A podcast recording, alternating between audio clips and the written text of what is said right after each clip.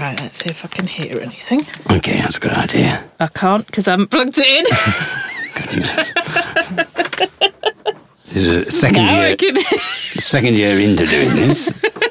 oh, all of a sudden there's lots of Twitter notifications. Why? Is it people complaining? Because I just put a tweet. Someone had written a tweet about how much they'd enjoyed the weekend of gigs that they saw me at. So I retweeted it, and I was wondering who's going to be the first person who complains and said you should be mourning, David. I did think about that. I thought, should I? You know, obviously the Queen has died today. Listeners, because people don't. It takes them a while to get through the podcast back catalogue. This might be like two years in the future, so people won't know this is the first podcast we've done since the Queen has died. And additional news: Mrs. McCluskey from Grange Hills died. It's not really. I mean, it's not really news as such because news. No, what I mean is listeners like that's not breaking news because it's a podcast. That's true, but So- in terms of today, This gives us. I'd argue that the Queen's death is more of like a totem of where we are at the moment. Like listeners go, "Oh yeah, I understand. I know where you are now with the podcast. I know what Yeah, time, yeah, yeah. roughly when the podcast is released." Change of monarchy. if we'd have known that, we should have said, "I know a lot of people. Thank goodness I haven't got a gig today because I might have had to cancel it if I knew that Mrs. McCluskey from Grange Hill had you know died." what? That's a out big respect. for a lot of people. Out of respect, I would have not done a gig. But I did. I was wondering what to do because we got the hmm. news of the Queen's death while I was on the train heading to a gig, and I thought, does this mean that the gig is going to be cancelled? And then it was decided because I was on. Obviously, we we were entering a period of mourning, hmm. and often when I perform, there is a period of mourning, an extended period of mourning. Uh, I've read those reviews, hmm. and so I actually thought, well, it seems fitting that I should do the gig then. So because I've been away gigging, Ellie, you've not seen me for the last few days. Nope. Because I feel like we need to motivate ourselves. I think as, Yeah. a, as a society, as a country right now, we need motivation to get us to where we want to be. And uh, we need to do that to get us into this podcast, Ellie. Yeah. So you won't be aware that I have a new alarm. Oh, because, do you? Oh, I do. A new alarm clock sound Okay. on my phone to get me motivated to start the day. Because as you know, I'm not a morning person. You're not, and I get up and leave for work I mean, before you morning, get up. as in waking up in the morning, listeners, Yes. rather than a morning person. We're not bound to the, the death of the Queen. I think they knew the level of respect when they heard the episode about when Prince Philip died. So you won't be aware of my alarm. I think we need motivation, and this is going to help motivate you as well, Ali, because you've had a day's work and now it's time to do the podcast. So this is my alarm. Normally I wake up and it's just kind of depressive thoughts and all of that kind of thing. Not anymore, Ellie. Okay. Thanks to Liz Truss. Oh, Oh, Liz Truss with Oh, a no. speech. So this is the speech when she first became Prime Minister. I was very cynical. But then I heard her words and I thought, bloody hell, this has motivated the people, the Tories who were there, sat there. She seems pretty pleased with what she's saying. And, and I thought, yeah. This is my mantra. And I think this is great for the podcast as well. We should, you know, like last week we started where you introduced me and I went, oh, Yeah. because that's how I start every single gig. Yeah. Seemingly, when I when I go on stage, I always go, ah, and I wasn't aware of that, but we discovered that's what I do in the podcast. So we did that, and I think it really lifted me and helped me. Okay. Well, this is going to lift me even more. So this was the speech for those people who don't know. It's this bit that I am referring to. We will deliver, we will deliver, we will deliver. Absolutely brilliant. I love that. It's, it's the fact that she says, "We will deliver," and you think, "Fair enough." And then she says it again. You think, Yeah. "Oh, yeah, yeah." Then- Then she says it again. You think, Yeah. "Bloody hell!" Well, quite rightly, she says it, and then And we, and we, And the audience at this point are applauding, as you as you would imagine. The Tories are applauding this. She's obviously can't wait to say the rest of it. She says, "And wait, and wait," and I'm thinking, where's she going to go next? Because she's already said, "We will deliver, we will deliver, and we will deliver." See, the, oh, that third But and. yeah. you think that's the end? You think where's it going next? We will deliver, we will deliver, and we will deliver. How could she? So she's got to wait. She's got to wait for the audience to, the Tories to calm down. Yeah. Now, the applause is cut short. It only goes on for about 20 seconds. Ordinarily, we're going for two or three minutes after a oh, speech like that. But Yeah, yeah. people are thinking, oh, well, she's clearly going to say something next. She can't wait to say. What's it going to be? How do you follow up? We will deliver, we will deliver, and we will deliver. And we will deliver. Oh, my goodness. And that's the beauty of it. Some people wouldn't think to do that. We will deliver. Some people just think we will deliver, that'll do. But not her. We will deliver, we will deliver, and we will deliver. Lulled them into a false sense of security. And we will deliver. Absolutely brilliant. So now what happens, Ellie, when my alarm goes off, Yeah. I wake up, We will deliver, that wakes me up. Straight away, my eyes are open. The light is in. we will deliver, That's when I'm up. I'm, I'm stretching now into the air. we will deliver. I spring out of bed, Ellie. And of course, the first thing I do, ordinarily, of course, is to go to the toilet. Yeah. So as the applause is ringing in my ear, I'm running to the toilet, which is perfect, because at that point she goes, And we, and we, and we, and so I do, and then I'm putting on my clothes. By the time I've got my clothes on, I've got the final and we will bit deliver. ringing in my ears, and I go, "Yes, we will deliver," and then I'm up. Okay. I'm. I'm not how. Uh, uh, See, oh. she can't do it. She can't. She's not. Come on, No. Nelly. Deliver. You will deliver. We Come on.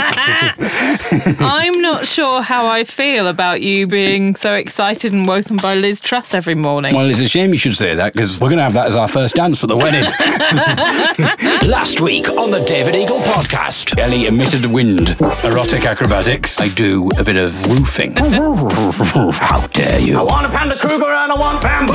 You're about as much use as a good spears. If you're not down with Mr. Mistoffelees and his crew, there'll be no rum tum tugger for you. I'd like to invite you to come and sniff my friend. What you don't realise, listeners, is I'm doing this bit with my penis out, and you should have heard what I was saying about Rishi Sunak. Please welcome to the podcast, David Eagle.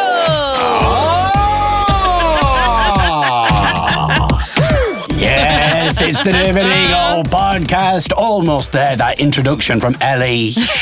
Pretty inspiring, but not as inspiring as Liz Truss. But then again, I know a lot of people will be hearing at the start there the words um, Ellie emitted the wind. They'd be very excited about that. And, and maybe some people going, oh God, we'll have to go back and listen to that. And I want to hear more about Ellie emitting wind on the podcast. We have a wind emitting update, Ellie. Do we? Yes, we'll come back to the fart thing very soon, actually. Oh, great. But before we do that, we go back to the R's. We talked about on last week's podcast, we were thinking about songs, weren't we, that had R Yes. in them. And we had the idea of seeing if we could make my R's work over various songs. So the R that I do. Ah! At the start of every single gig, I've tried to, we put it in song. We could only think of uh, two songs, really. The first one we could think of was Chic Le Freak. This is my attempt to make the R work with, with that.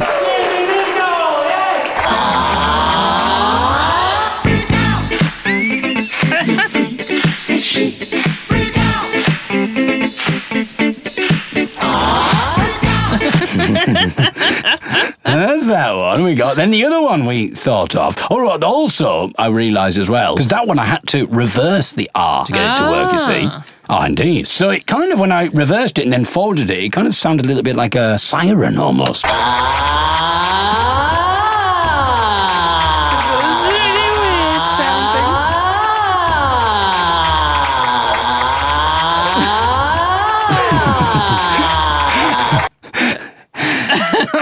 like a police siren. If that's what the, the kind of siren the police did have, I call that little uh, file "Let's Be Arving You."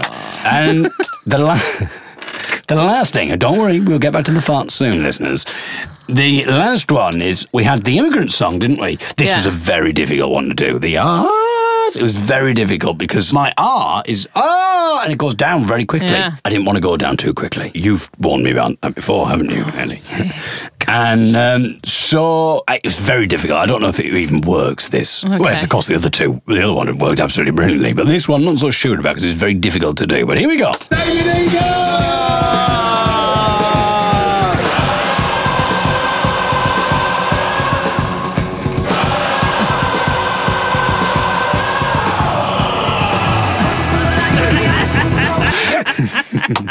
There we are. There's the R. Please, can that be your walking music to our wedding? When I come down, so as we come down there, once we've had Liz Truss, Please, we have. we will deliver. We will deliver. We will deliver. Who will we deliver? Down the aisle I come.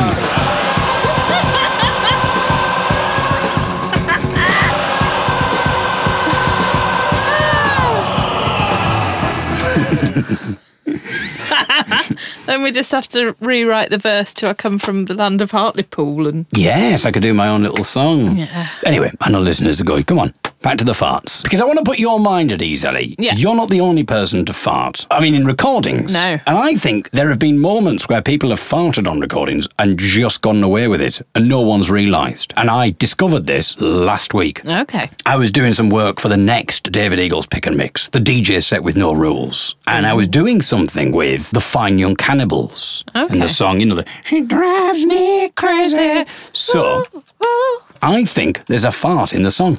Okay. Now you can't hear it in the actual real song, but you can hear it in the a cappella. Okay. And I 100% promise you, I have not doctored this. This isn't like a joke. It's the weirdest joke. Because uh, firstly, why pick that song? Yeah. I'm saying this 100%. I haven't like just gone, oh, that'd be funny. We'll just pick a random song and I'll just put some farts over the top. I 100% have not done that. I want you to listen because I think you will hear this fart. Okay? Okay. I won't make it on my own. Here we go. No one likes Did you hear it? Did you hear it? No one likes. It's there now. What we can do is all I've done now. This is honestly, this is not something that I've added. I mean, why would I? It would be a weird joke to put in. If I was going to pretend there was a fart on something, I would have gone. And then, if you listen again to the uh, Liz Truss speech, We will deliver, we will deliver, we will deliver. And we. and we as well. Then she does a little we. Anyway, so what I've done now is I've just added a bit of compression so that when there's no singing, it'll bring the level up.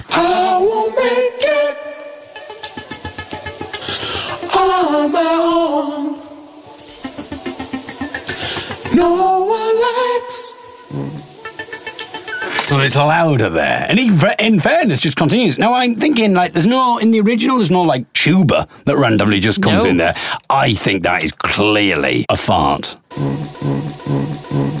So there you go. Wow. You are not the only one, Ellie. Well, that's to, good to know. Thanks, mate. to fart. And, uh, well, actually, he has been. I think he does allude to the problem because um, i- i- in in the song, and someone says the producer says, "Why do you keep farting?" And he and he does respond actually. I can't stop. He just he can't stop. He says, I googled the Fine Young Canni- Cannibals uh, crazy fart, Yeah. and I googled the bits of the lyric to see if anybody else had found this, and nobody else has noticed it. But what it did do, Ellie, I found an article on the internet which uh, I think we should read now, Ellie. So Okay. I'm going to email this article to you. Yeah. I'm going to forward this to Ellie. Don't want to send this to the wrong person because that would be very odd. I've emailed you Oh an article, God. Ellie. This is an article that I discovered. So Oh. Sexually aroused by farts? You're not alone. This paper describes a person with a proctophilia, which is a term for someone who's sexually aroused by flatulence. Brad was asked about his first experiences of proctophilia. He claimed that, compared to other proctophiles who had colourful first experiences, his experience was a bit more tame than most, which is disappointing in a way. Brad first engaged in a proctophile act at around 16 or 17 years of age. He was with a male friend, and up to that point, he considered himself as heterosexual. This was until he heard his male friend fart in front of him. Brad recalled, It was rather appealing in sound, and I found myself fixating on it. I love the way that he talks because he really kind of describes it Yeah. with quite flowery language. Uh, I mean, there might be someone listening to the podcast who has got this. Maybe. Uh, if so, very aroused last week on the podcast, and they'll be like, "Oh God, I'm going to find more fine young cannibals a cappella songs." At first, I didn't want to admit I was into his farting, but eventually I decided to experiment. I set up a bet at some point and intentionally lost, with the wager being the right to fart in the loser's face for a week. I continued to lose such bets once every few weeks for about two years. I'm not sure how graphic of details you'd like, but I've had my face farted on by both men and women at point blank range. Now, this could be an issue because you can get pink eye from that. Can you? Yeah, so it's when like poo particles go in your eyes and you can get an infection. It's quite dangerous. So it's not all fun and games. No. Who'd have thought? I like- fi- Who'd have thought? I'm sounding so appealing before that oh. point. Turns out there is a downside to it. Okay, and it's good to have the balance because I wouldn't want anyone thinking we're just. Do I really have to? we're just promoting it. okay. Uh, I like the sound and the smell. The worse, the better. In terms of sound, I prefer a deep bubbling sound. In terms of smell, I like acrid sulphur. I prefer the farter to be clothed. I just prefer fabric for three reasons. Firstly, I love the way he talks because it's so Just matter so of fact eloquent it, for three yeah. reasons, which I shall Three outline reasons. now. Firstly, the sound tends to be better with fabric, particularly jeans or nylons. Secondly, the smell lingers in cloth, whereas in the news it's a relatively quick blast of smell. And third, I like the look of butt cheeks better when they're defined by fabric. Brad was specifically asked why he preferred sulphurous farts, and he said that they tended to be the strongest and most disgusting. The more disgusting, the more I like it, as it heightens the sense of duality. The more disgusting the So fart, really, it's such an odd, like, eloquent turn of phrase. Like, there's such poetry. This is a lovely final sentence, Ah, in which here case, David, are. I think you'll like it. The more disgusting the fart and the prettier the lady, the more of a schism it is between the Oh, societal yes. expectation and the reality. There you go. What did I tell you, listeners? We will deliver, we will deliver, we will deliver. I don't, I don't really know what to That wasn't a fart, by the way. If just Brad's listening, that's just him to squ- the chair oh, squeaking. Oh, Well, don't know what to say. I think it speaks for itself. Yeah, I think it does. Can I delete that email now? Yes. I think it might be time now, uh, Ellie, after that, to go to Herbal Tea of the Week. Oh, That's the kind of multifaceted podcast that we're dealing with. We're back on location with Herbal Tea of the Week, and this week we are heading for a two parter. We are heading to Nottingham. Some folks like plain tea, others like tea herbally. But this is the feature that reviews herbal tea verbally. We'll give it a smell, we'll give it a drink, and then we will tell you what we think. Tea is the subject on which we will speak in our exciting feature Herbal Tea of the Week. Herbal Tea of the Week on location. We're in Nottingham at the Biscuit and Brew Tea House. Biscuit and Brew Tea House in Nottingham. This is a small little cafe that's probably the size of a terraced house front room. There's six tables in total, so they can maybe fit 20 people at the most, I think.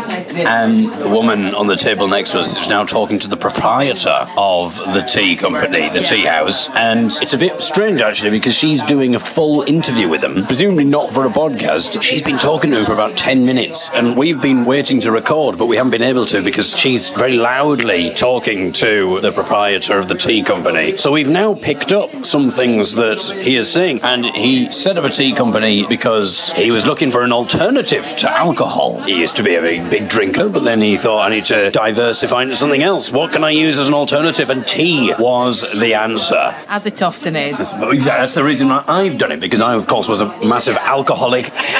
You thought it was just a light-hearted feature, everybody. Some people say, "Why do you do a feature about herbal tea, David?" You know, so some people think it's a little bit twee. They don't realise how much it means to me. If I don't do it, then and we ditch herbal tea of the week, then I will go back to my rampant drunken ways again. He also is saying that he used to be a musician, and he was saying that when he drinks a certain tea, flavours of tea remind him of music. It associates him with music. So "Oh, that reminds me of this song." So some of the teas are named after songs or are, artists. I think. Can you see any examples of those? Um, Strawberry Fields Forever, which Okay. is a fruit infusion, zested strawberries, blended to the music of the Beatles song Strawberry Fields Forever. So it's got apple, rose I love the fact that he's Hibiscus. blended to it. So Yeah, yeah. So I think they put them in the background. the music on. Yeah. So there's one um, that is uh, green tea called Lull, which is a blueberry almond cinnamon purple tea blended to the taste of Lull by Arthur Dove. I think he might be Arthur Dove because I think the company that makes these is Arthur Dove. Oh, right. So he's now he's on music. The whole Red Bush selection is named after sweet things. So there's plum tart, there's French toast, rhubarb and custard, carrot cake, jaffa cake, sober, Sober, very fitting. S O B R E, blended to the song of the same name. And then there's a Battenberg. And then the black tea, we've got biscuit brew, which is like a chocolate digestive blend.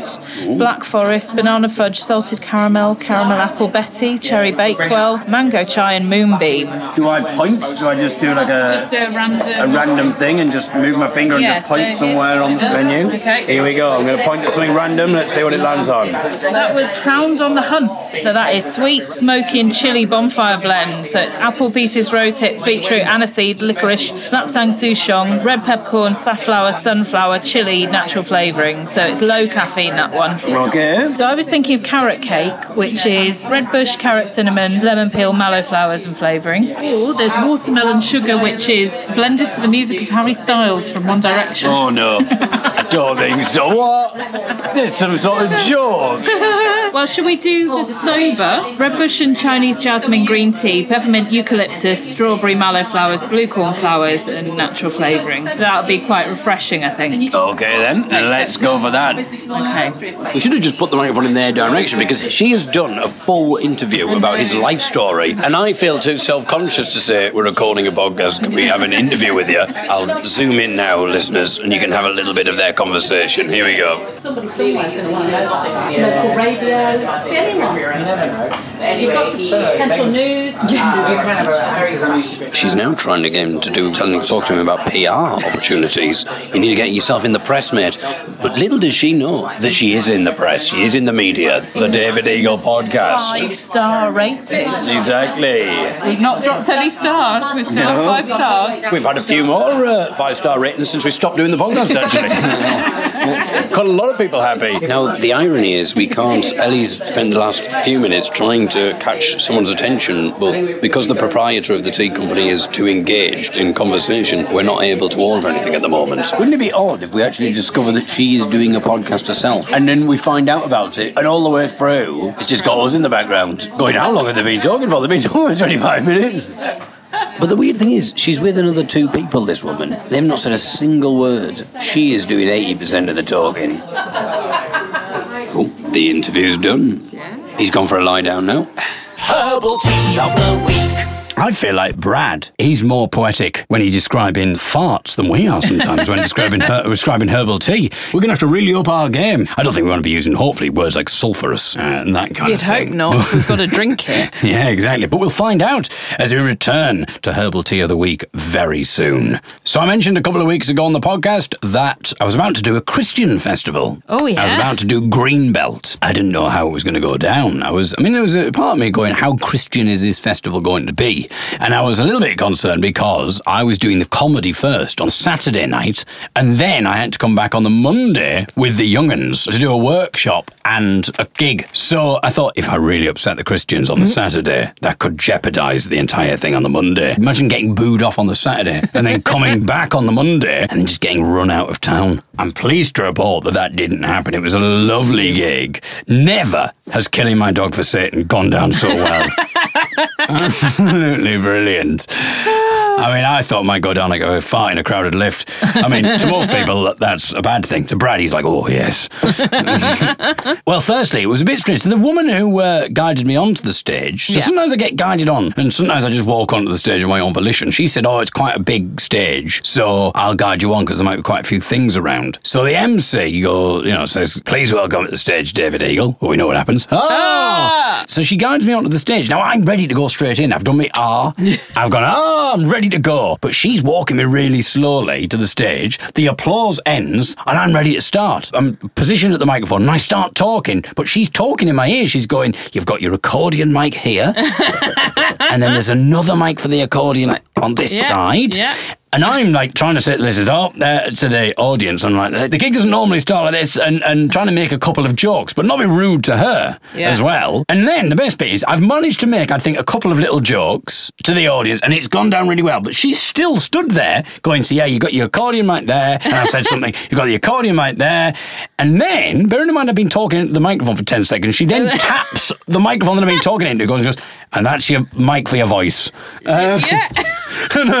yeah, I'm using my voice into it moment. well, I've been talking into it for 10 seconds, but thank you very much. And then I had this really odd thing, and I felt a bit bad because then, because the audience couldn't really hear what she was saying. So I was like, oh, you can flirt with me afterwards. And then I felt a little bit bad because I thought, oh, it's maybe slightly, might be taken as slightly sexist that, you know, a woman's guiding me on the stage. She's trying to help me. She's taking hold of my hand, and then I've made a joke of like, you can flirt with me afterwards, love.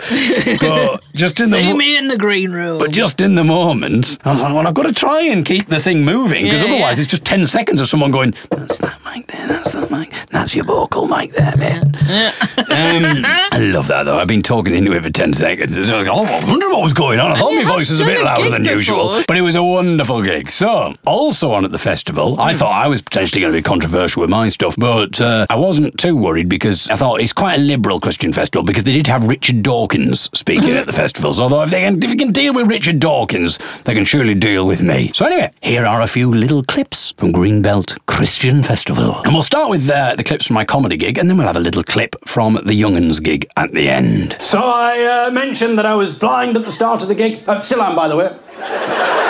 Don't worry, I will keep you updated if anything changes. Well, you never know. At a Christian festival, maybe a miraculous cure. I don't know. But, uh, hey, hey.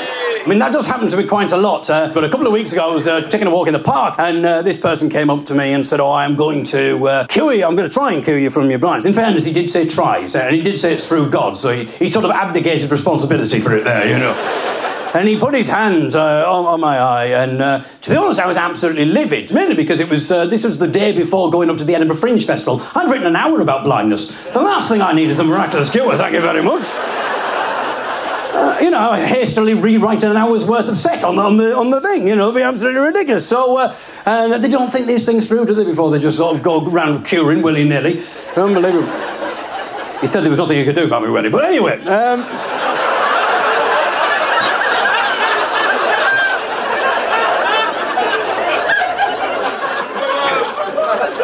bum bum as well. That's another one. But anyway, um, I'm just I'm just being heckled in drum telegraphy there. Bum bum. Thank you very much.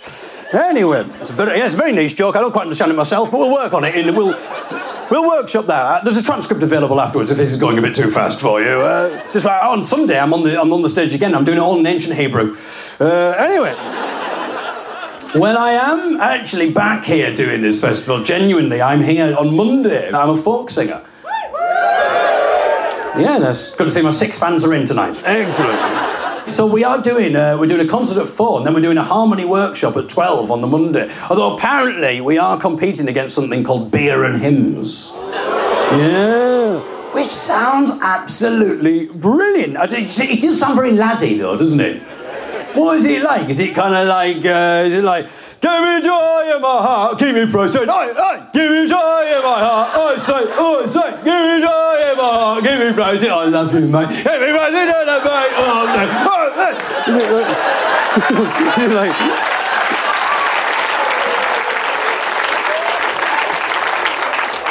Um, so if you want to come and do our workshop, it's a three-part harmony version of Killing My Dog for Satan. Um, but, um,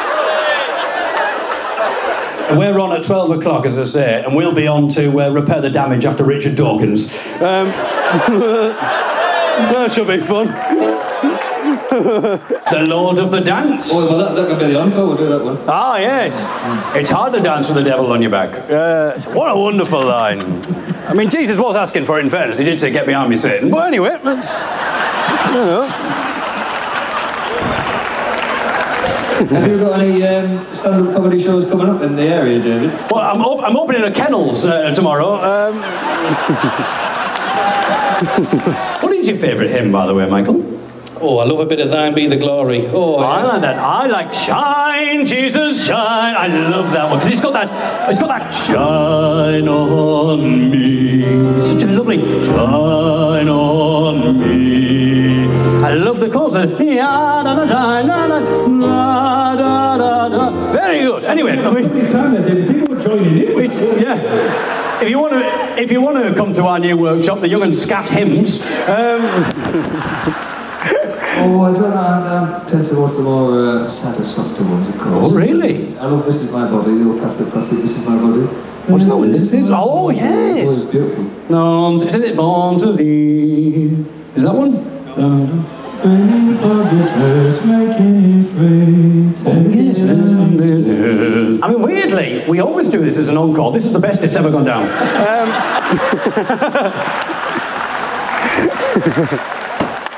So there must have been like a thousand people at this gig. Yeah. And there might have been more at the uh, Young'uns one. It might actually, it sounds quiet at the Young'uns gig, but that's because we were on an outdoor stage and so the crowd were further away, whereas mine was in like a marquee bit. So there must have been a thousand people or something. I don't know how many, but uh, a wonderful festival. So at this point, I was I was feeling very good after the uh, Greenbelt gig, but then something did happen to bring me down to earth.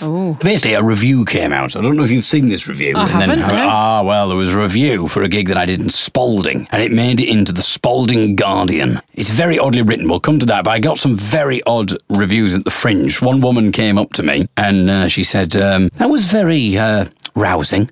And then she walked off. And then I just done a gig at the Fringe, and then I walked into the toilet, and just as I got my pings out, I heard the. And I was standing in the middle between two people who were obviously having a conversation, must have known each other, obviously having a conversation, and generally, I heard him go, "I thought the blind guy had a couple of decent jokes." So they're obviously reviewing the gig. Now I assumed uh, it was a joke, and they'd seen me, and they went, "Oh yeah, well we'll just say I thought." The... so I said, "Oh yes, very good, very good," and they genuinely, I, it ca- it became clear that they didn't know I was there because like, oh bloody hell. and so I was like, oh, a couple of decent jokes, eh? I'll have to get that on a poster. And they're like, oh, hey, yeah, yeah. and uh, they didn't even try and like backtrack or anything. Go, oh, yeah, we knew you were there. Just a little joke. Let me send you, Ellie, this little review from the Spalding Guardian. She has a way, this journalist, of writing in a way that I don't think she's trying to be negative. I think she's actually making a positive comment but it comes across as negative. The headline is Spalding comedy event left my face aching with laughter. When you read the bit that she's written about me, I don't think I was the one making a face ache. Certainly not with laughter anyway. So the first bit that caught my eye was that she mentions the MC. There was the councillor was there as well. Yeah. And I, I said, "What party are you part of?" And there was a pause, and no one said anything. There was silence, and you know, at that moment, it's Tory. And that's the weird thing. This has happened to gigs before where there's a councillor, and I or someone else has said, "And so what party is it?" If it's Labour, they'll just say Labour, if it, or Independent or whatever.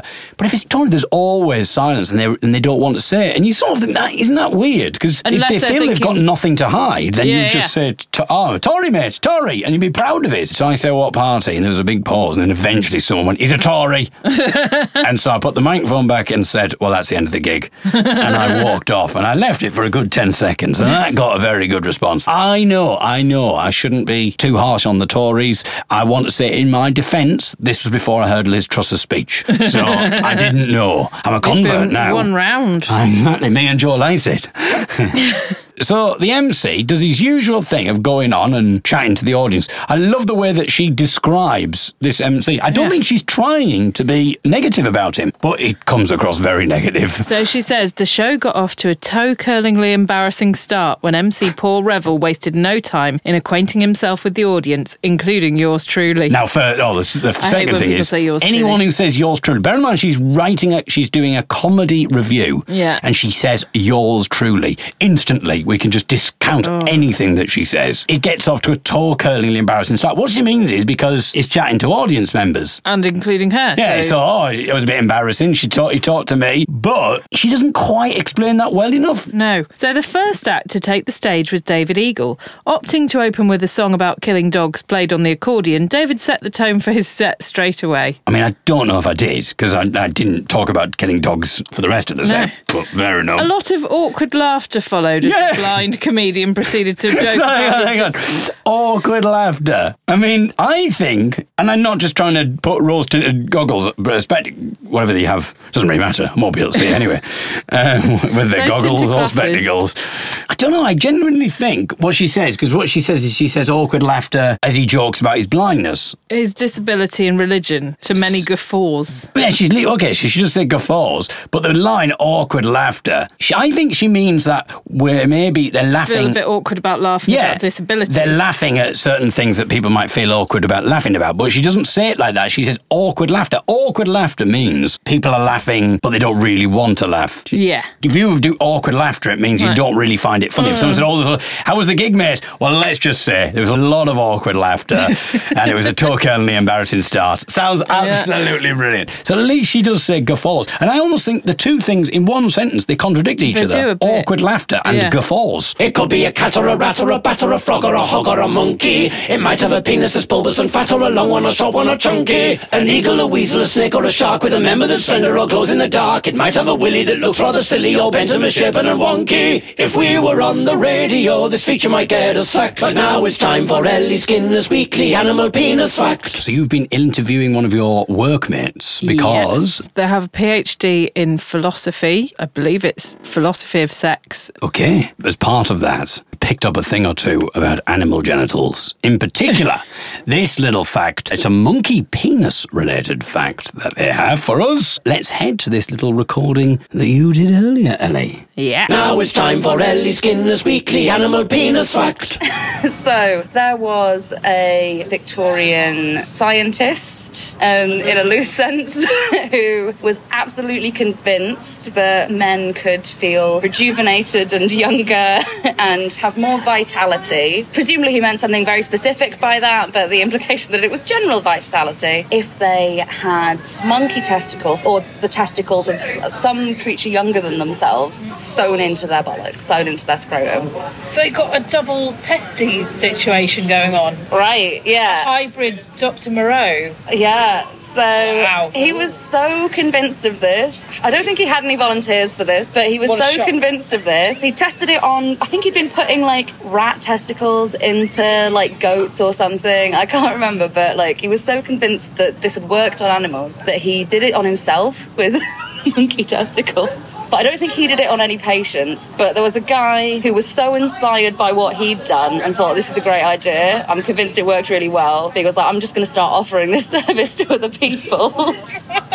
Apparently, dozens of people had this operation where he'd put monkey testicles, sewn them into their scrotums. And I think the idea was that they just attached themselves. You didn't need to do any complicated stuff. You just stitch them in there and they'll, Yeah. they'll work themselves in somehow. and he apparently had a lot of positive reviews. Um, I am willing to bet that 99% of these were completely forged.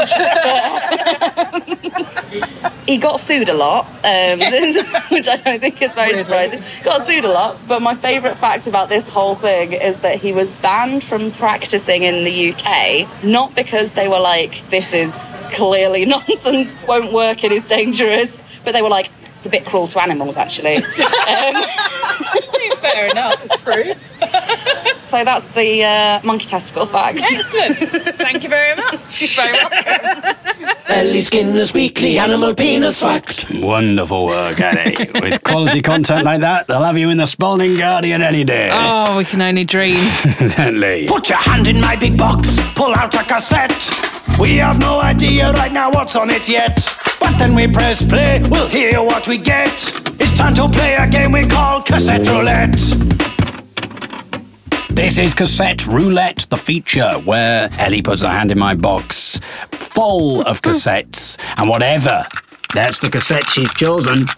And whatever is on the cassette, because I recorded all sorts of tapes from the radio of myself when I was a child up until my late teens, maybe even beyond. And whatever is on that tape, we will play in our feature cassette roulette. And this week, Ellie, mm. we're going far back in time. Oh, good. Well, we're going back to 1993. Oh, And it's not the radio, it's me. oh, I love these my eight year old self. In fact, I know that we are about to hear from my seven year old self. And I know this because the majority of this tape is my eighth birthday party. Ah! Which has been recorded. We, I think we had like a karaoke machine, and we're obviously just shouting things on the microphone. Before that, I know we got a little clip from my seven year old self, and I'm a bit annoyed that I taped over this tape with my eighth birthday party because this recording from me at seven is quite interesting, but unfortunately, it only there's only a few seconds of it.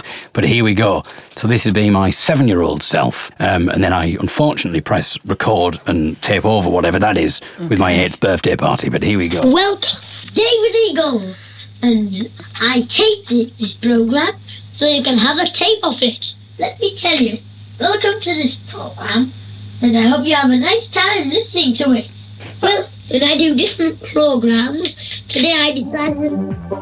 And unfortunately, We'll never know what today you decided. I decided. decided I do lots of programs, I say, and today I have decided. Oh, you're so adorable. I'm sure my eight year old self would be very proud to know that 30 years in the future, I will be oh. doing a program talking about farts. People being sexually aroused by farts and animal penis testicles. facts.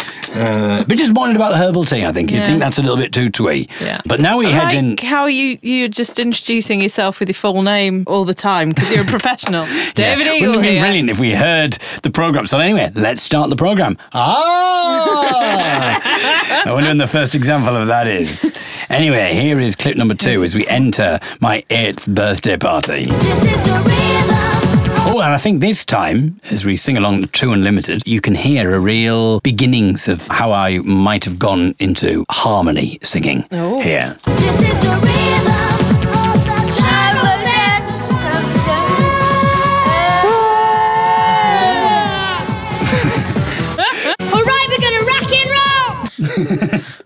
With True Don't- Unlimited. I don't think that's me. That's not me doing that. I don't know who that is. But I love that. I think we can have these as like just general clips. Yeah. I mean, I thought we will deliver, we will deliver. That's obviously going to be one to get Obviously. us motivated. But if I'm ever feeling a bit like in a slump, All right, we're gonna rock and roll. Oh yeah, we're going to rock and roll. Bear in mind, everyone's that boy's just shouted, right, we're going to rock and roll. Yeah.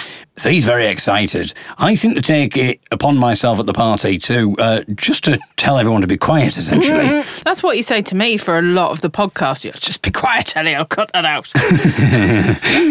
exactly. They'll never get that monologue about the goat. it's disappointing because it was great. Quiet.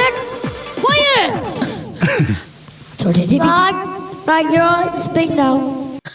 so then I give them permission to speak. It's just like this. But I can remove their Did permission. you put your hand on their shoulder so that they knew? oh, yeah, maybe I was, like I do with you. Yeah. Quiet. The Eagles finished just no, no. Okay, Liam, that's that's lots. Was that little Liam? My brother Liam was uh, trying to tell a joke, and I just went, "All right, Liam, come on, that, that's that's lots. that's enough." The Eagles finished just no, no. Okay, Liam, that's that's lots.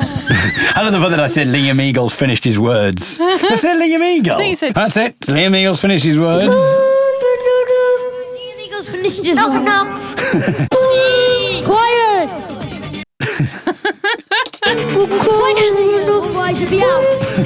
If Liam does a little speech at our wedding, can you go, uh, Liam Eagles finished his words? All right, Liam, that's lots. David, my life. Quiet. I'm the boss of this place now.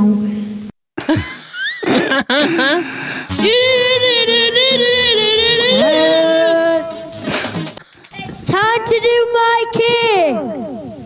It is time to do my king. Can we bring it in the room now?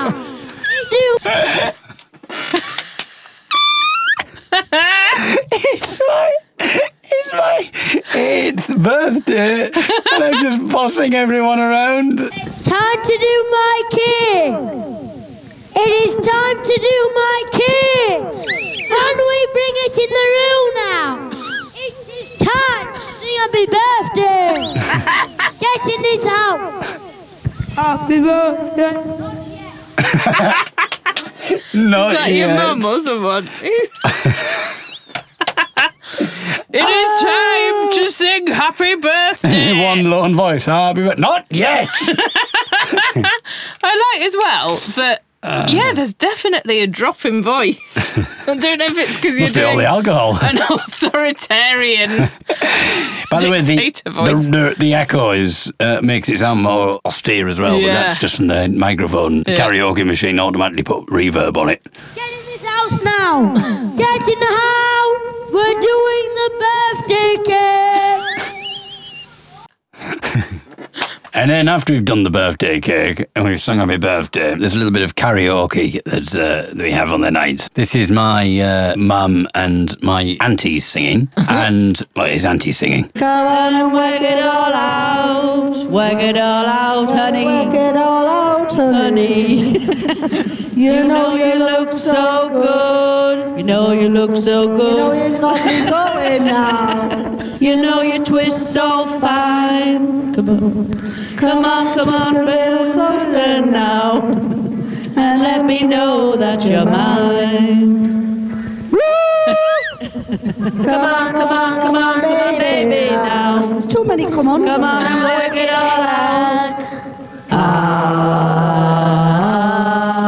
There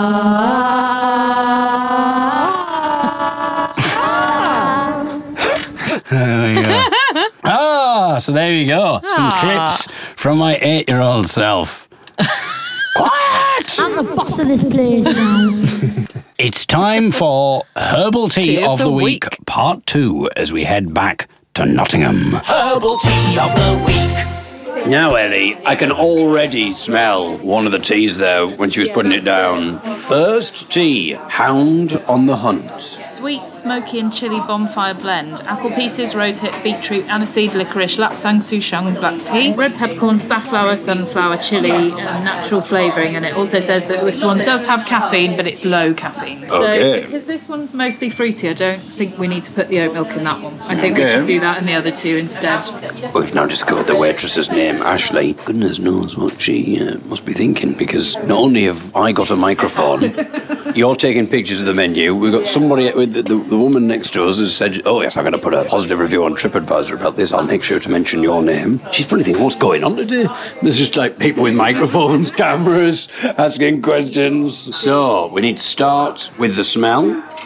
Now, this is an absolutely delightful smell. This is the uh, Hound of the Hunt. There is a definite smokiness, Ali. Yeah. I like it. It's not too berryish either. No, well, that's the thing. Overwhelming smokiness. If you've had a lapsang souchong before, you'll know that that is very smoky, woody tea. This, it's got the smokiness, but it's got a little hint of that berryness about it, the berries coming through, and maybe even quite a bit of a sweetness as well, I think. Do you get that? And I think there's something so interesting about the contrast between the smokiness and the sweetness. You don't normally get sweet and smoky oh, together. Okay, this might be foolhardy. It might be going in too strong too soon. After three, marks out of ten on smell. One, two, three, ten. Ooh.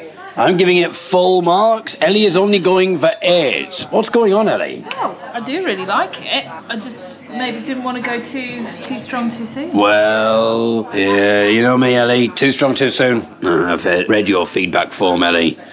Always do a feedback form afterwards, everybody. Uh, right, I'm lifting the cup to my mouth. It's time to taste it.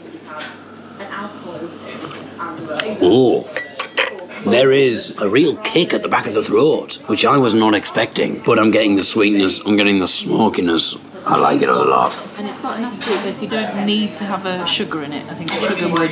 And I think you're right on the oat milk as well. You don't need. Oh, it's just lovely. I like it a lot. Difficult to know what I feel about the fieriness. I really like it, but it's a very odd, unexpected feeling at the back of the throat. Again, I've read your feedback form, And Ellie. we are gonna. Um, Dear God. Okay, I think I know what I'm going to say. Yeah. Do you know what you're going to say? Um, I think I do. One, two, three, seven. Uh, oh, I wasn't sure. I was going to give it an eight.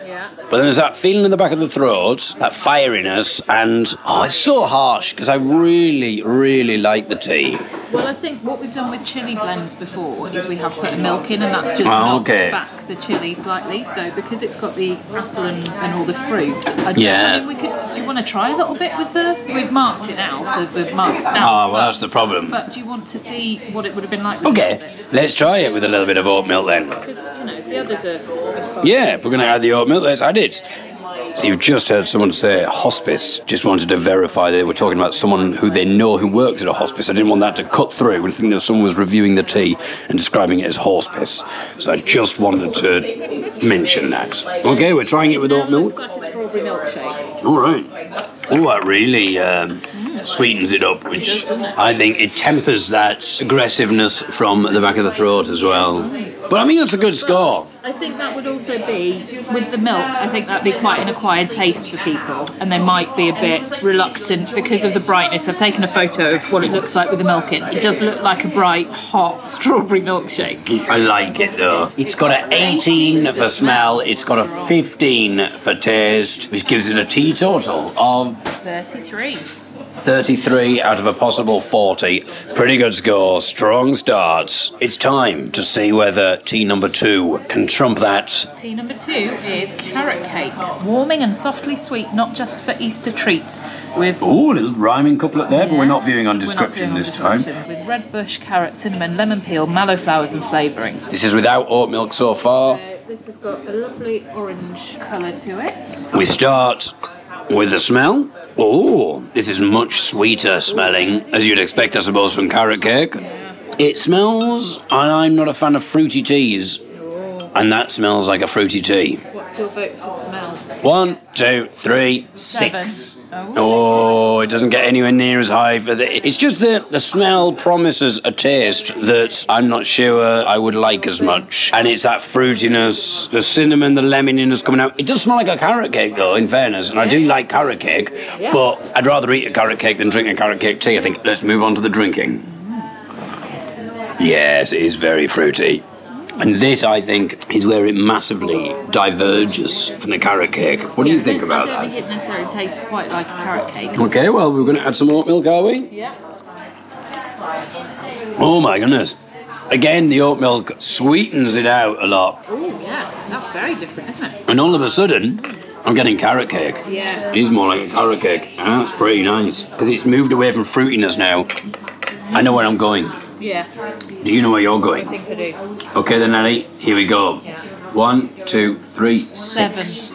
Oh, yet again, a six and a seven makes 13 on both counts. Uh, double that, 26 for a tea total. So, can sober knock off Hound of the Hunt? It's sober at the moment. Very soon, though, it will be drunk. Breathy eucalyptus with soft. Breathy eucalyptus. Yeah, with soft strawberries, blended to sober, a track by Arthur Dove. Red bush and Chinese jasmine green tea, peppermint eucalyptus, freeze dried strawberry, mallow flowers, blue cornflowers, and natural flavouring. This is inspired by music. Yeah. Arthur Dove. You think that's the proprietor? Yeah, I think so. Now, I'm certainly not aware of the artist Arthur Dove, and also it does seem quite odd that he's used his own, he used his tea company to promote his own music. A track inspired by Arthur Dove, but he, if he is Arthur Dove, he's just a track inspired by himself. Seems quite odd. The Dove Tea Company who blend all these teas. On the music section of the website, there's some singles, so we could play a little bit. We will play in the background. We'll play a little bit of Arthur Dove. And there's also a Hound on the Hunt track, Oh, so we didn't know about that. Okay, well, so we have a little bit of Hound. We'll play a bit, a bit of the Hound on the Hunt, listeners. So we'll play that now. Unfortunately, we can't really comment on it at the moment because we're playing it in for you, but we're not hearing it at the moment. So, but I'm sure that gives you an extra insight. You're probably going, David. We've heard Hound on the Hunt. We could have immediately told you what the tea was going to be like. If you're alive and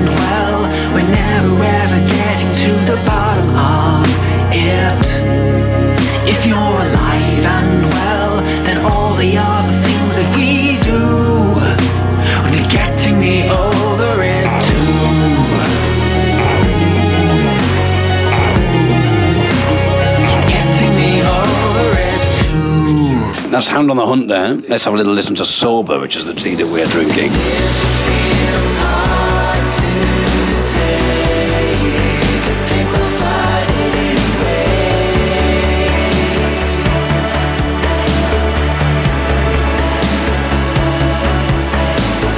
So I imagine many of you now hearing that music that we can't hear, but you're hearing it, and you're immediately your taste buds are going. I know exactly what you're about to receive, David, because it the music conveys it perfectly. Well, let's see if you're right, listeners. For a smell. Oh, So this is interesting. this is interesting. This is very citrusy. Yeah, because I don't think I've had a, a strawberry and eucalyptus. Oh yeah, I think it's a mix of the strawberry and the eucalyptus that turns it into a sort of citrusy smell. Mm, oh, refreshing, isn't it? Of course, in the past, oh, that eucalyptus tea, the Breathe Easy from Birdhouse, Is scored favourite, very well indeed. And there's a peppermint as well. Yeah. So it's quite refreshing smelling. Wonderful. Okay, I think I know what I'm going for. I know what I'm going for as well.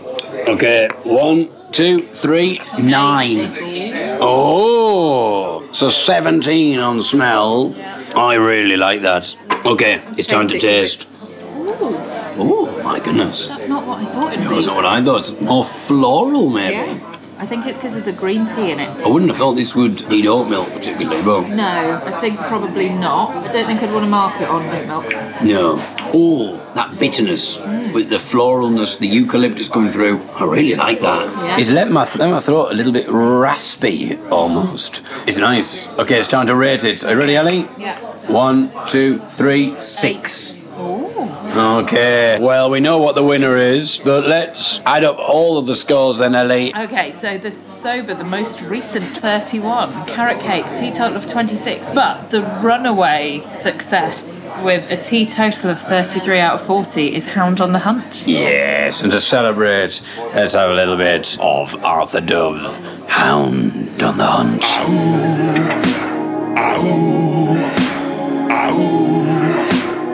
If you're alive and well, we're never ever getting to the bottom of it.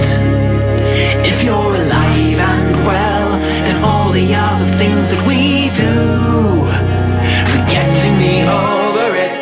Okay, so I've deliberately not let Ellie hear herbal tea of the week bit there. Mm. Because if you remember, Ellie, the teas that we were drinking were inspired by the proprietor, who was also a musician oh, called yeah. Arthur Dove. Yeah. Now, you've not heard any of Arthur Dove's music yet, have you? No. So, bearing in mind, this is the first, we're just going to get Ellie's reaction to this, the first reaction to Arthur Dove's music. Bearing in mind, this is meant to have inspired the tea that we were drinking, Hound on the Hunt.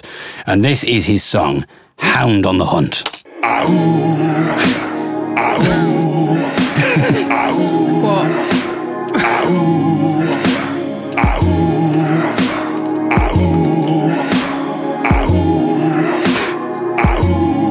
I mean, suddenly, Tristan Shout doesn't sound that bad. Um, in fairness, it does get better. Okay. It's just that little bit there. We, but it's a, We're chalking up the miles, a hand for holding unrequited. yeah, so it does do a proper song, Yeah. but it's just the. It just sounds like uh, the song's called "Hound on the Hunt." Ow. Anyway, so that's Arthur Dove.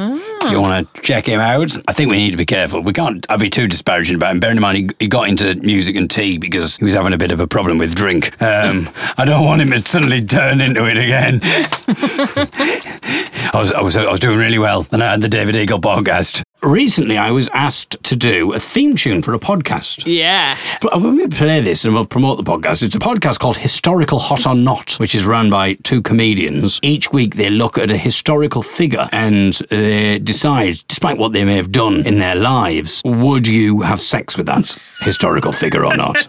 so that was the kind of remit that I was given as long, well, that's what you have to try and put into a theme. So I created a little theme, which I shall play now, but it got me thinking, maybe this is how we make our money, Ellie Mm-hmm. because on our Young'uns show during lockdown, we had the Mercenary Minute, You didn't we? did, yeah. Where I would do a little jingle or advert for someone. And I thought maybe we could bring it back for the David Eagle podcast. Okay. So if anyone wants a jingle, an advert, it could be a, a birthday greeting, it could be for a bar mitzvah, it could be a, f- a tailor made first dance for a wedding. Maybe not a funeral. First dance for a funeral.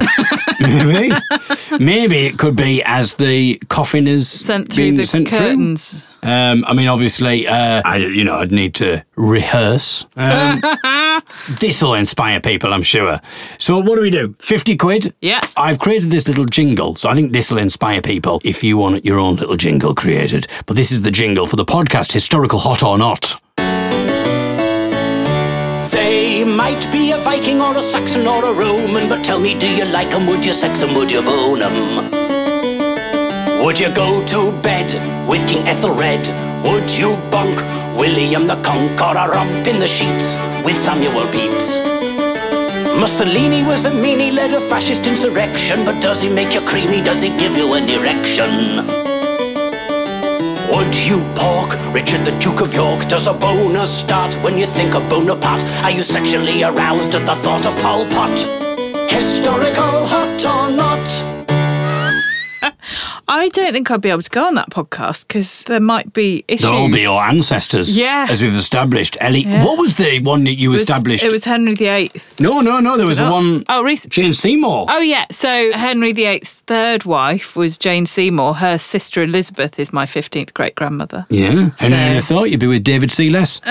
Oh. So if you want anything advertised, it could be a birthday message. It could be anything. You can get in touch with us on social media or you can email our new podcast podcast email address, the David Eagle Podcast at gmail.com. Because I did used to do a lot of jingles for various community radio stations when I left university. People now and again would ask me, would commission me to do various jingles. And so I have a couple of these that I managed to find. For some reason, I would always go very posh a lot of the time when I did a jingle. There's this one, which I did for a community radio station in Lincoln called Siren FM. As I say, I go very posh when I do these jingles. Siren 107.3, broadcasting to you from the university, a radio station for the whole community. Siren 107.3 FM for Lincoln. I like the fact that I go broadcasting to you from the university radio station. I really I roll my R's. But I also like the fact I rhyme FM with Lincoln by going for Lincoln, which I thought we could almost reappropriate if, the, if we have any Chinese, I don't know if that's a name of like a Chinese listener Or or, something. couple, Lynn Ling. and Ken. Or for Lynn and Ken. I could just put an Ann in there. I could Lynn go and uh, Ken? for Lynn and Ken. There you go. So, is anyone for Lynn? If there's anyone, a couple called Lynn and Ken, you've, you've got that for free. I also did one, Ellie, for a presenter called Becky Schofield on a community radio station. It was a station called, I've no idea what this station is, I don't know if it still exists, called The Stump.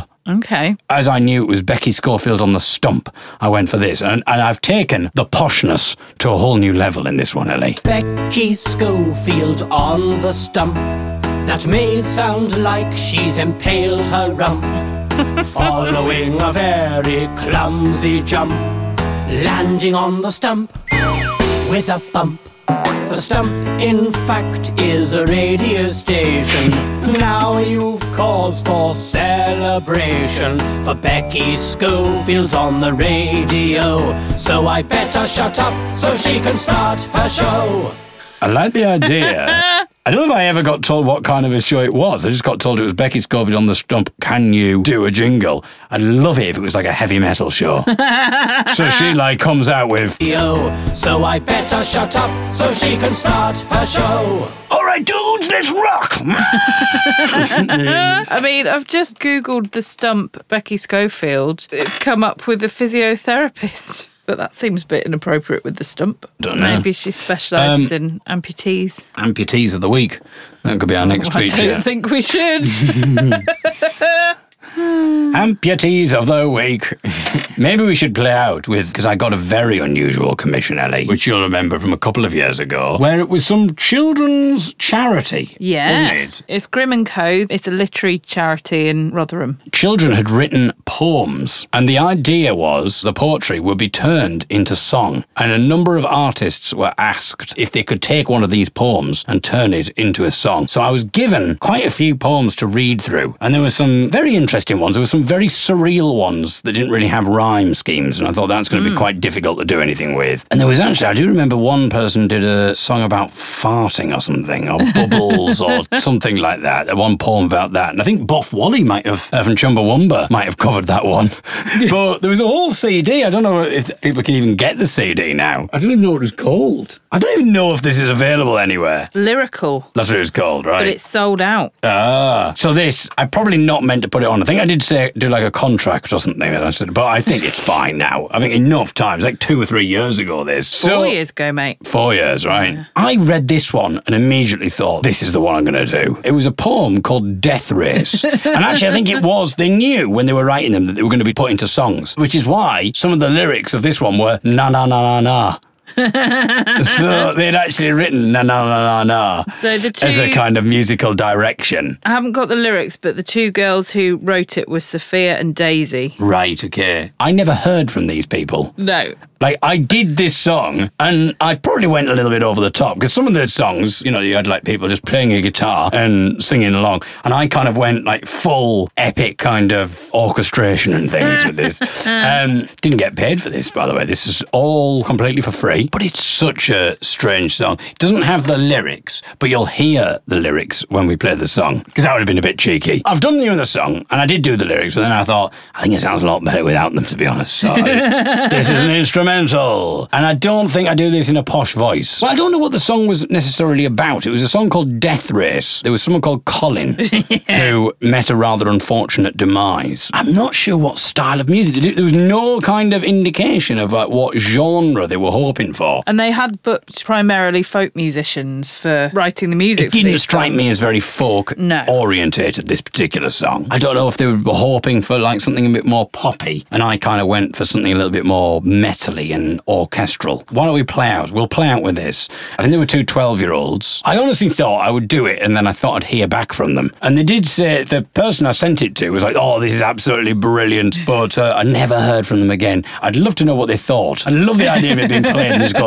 no, we're not hoping for that at all. This is not what we were thinking. We want for something like Rihanna or something like Yeah. that. But I'm sure this will inspire people to get involved with David Eagle's mercenary musical moment.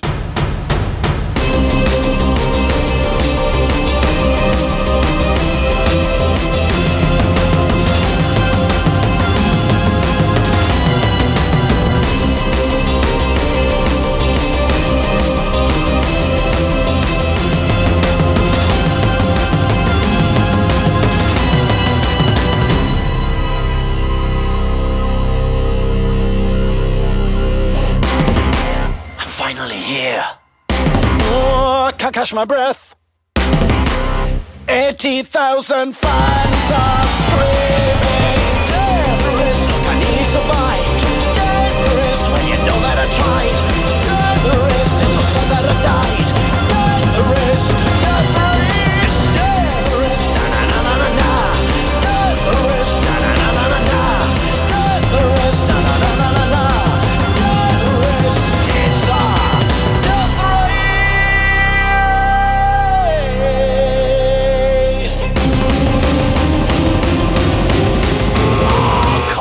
Died.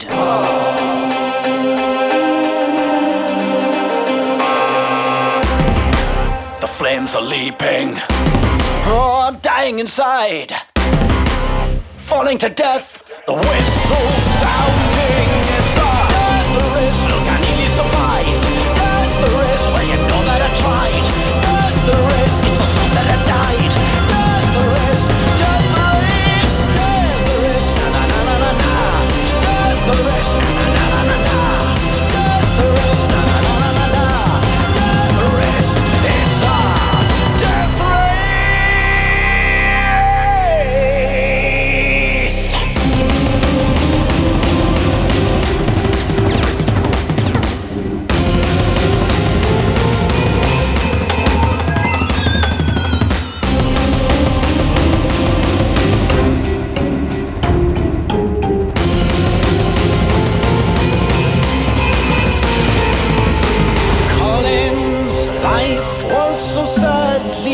Denied. Colin, well, it's a shame that he died. Colin, Colin, you really should have bailed. Cause Colin, Colin, yes, he failed.